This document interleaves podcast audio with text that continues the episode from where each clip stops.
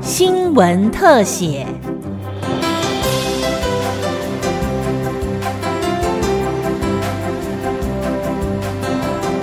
听众朋友您好，欢迎收听今天的新闻特写，我是郑继威。国内新冠肺炎疫情本土个案累计已经超过两百万例。指挥中心指挥官陈时中表示，以全国来看，疫情还在高原。最近各县市的疫情，北部县市已经很明显的开始往减少的方向移动，但中南部的疫情有上升趋势。中南部的民众一定要做好防疫。那若以新北跟基隆，啊，大家看到新北跟基隆，啊，新北到达已经大概，啊，两个都大概十五六趴的一个染疫率，好，基本上他们在下降的情况就看得很清楚。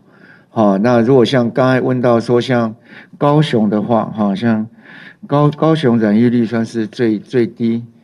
哦，高雄染疫率大概现在只有六趴，好，所以在这种六趴的情况下，其实它还是在往这往上走，好，所以大概可以看得出来说，这个整体来讲，大概染疫率啊的一个情况，那可以判定就是说，好，它现在未来是会往上还是往下，好，所以目前看起来。北部的几个染疫率如果比较高的话，它基本上就有一点开始在下下降的一个趋势。好，那有一些染疫率相对比较低的，那就有一些上升。那不过啊，全台湾的话就在高原里面，好，在这边好，可能先徘徊一阵子。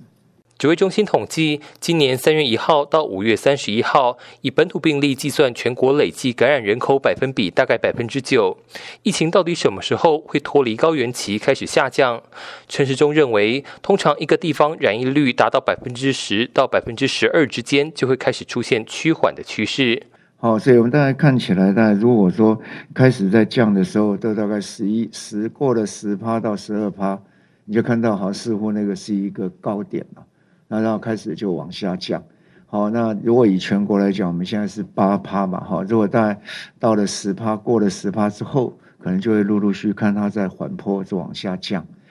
台大公卫教授陈秀熙提醒，台中、高雄、彰化、台东这四个县市，目前人口确诊的比率是低于全国平均值，后续是不是有可能追上平均，值得密切注意。五月底中重症的比例上升很快，新冠疫情造成病人直接跟间接死亡，直接死亡是因为病毒攻击引起死亡，间接死亡指的则是得不到良好的医疗，就会导致这一类型的死亡。要减少直接跟间接的重症。死亡必须靠医师精准判断，在危险的病人身上使用抗病毒口服药。大环境则要改善医疗量能不够的问题。第一个就是我们使用抗病毒药物。那么使用抗病毒药物呢？如果我们的效益哦可以减低七十 percent，那我们的曲线呢将会由这个哦目前我们看到的这个五月底的这样的一个高峰呢，慢慢会会往下降，哦慢慢往下降。那么下降呢？呃，如果效益越高是九十 percent，那么下降的越快，那么也也也是这个重重症又会越死，因为重症死亡会越少。那么如果效益是七十 percent，当然还是会有下降，但是就不如九十 percent。哦，所以这一块呢，就必须要靠大家，呃，如何能够在黄金时间精准的对于刚才我们看到的不同年龄层、不同的年龄层的死亡、不同年龄层的这样的一个中重症投入最精准的方式。那么第二个很重要就是如何能够这个精准的使用这样的一个抗病毒，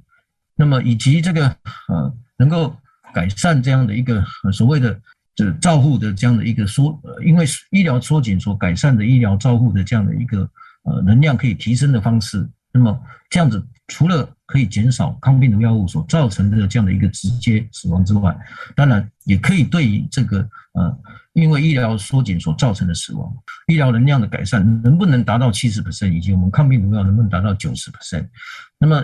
效益越高，当然曲线下降的速度越快。对于最近引起关心的儿童重症甚至死亡案例，医师许晨阳说，儿童的脑部对于血液中病毒的阻挡作用还不完全，因此容易成为脑炎的受害者。呃，因为这个新冠病毒它具有这个 ACE2 的这个受体，它也会分布于在我们这个构成脑血管屏障的这个微血管细胞表面。那再加上儿童的这个脑血管屏障，它的发育比较没有像成人这样子线级的这么紧密，那有可能这个在病毒感染之后，透过这个脑血管屏障的破坏而造成了这个呃脑部发炎的这个状况来产生。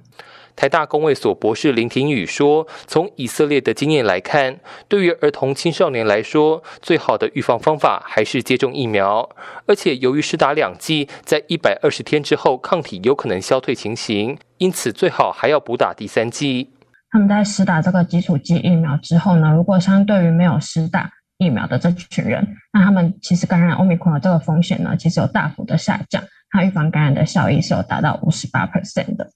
那另外，对于十二岁到十五岁的这群青少年呢，我们可以看到说，如果是这群十二到十五岁的青少年，他已经施打了两剂疫苗，那他其实效益可以达到五十五 percent，但随着时间，其实这个疫苗的保护力我们可以看到是有这个消退的情形，就会剩下到十七 percent。所以其实后续呢是还是需要打这个第三剂疫苗的。那我们也可以看到说，其实，在施打这个第三剂疫苗之后呢，这个效益又提到非常高，在两个月内这个效益都还有高达八十 percent。所以其实我们也呼吁，就是五到十一岁的儿童啊，可以尽快施打基础剂疫苗。那十二岁以上，像十二岁到十五岁的青少年，他可以尽速施打这个追加剂的疫苗。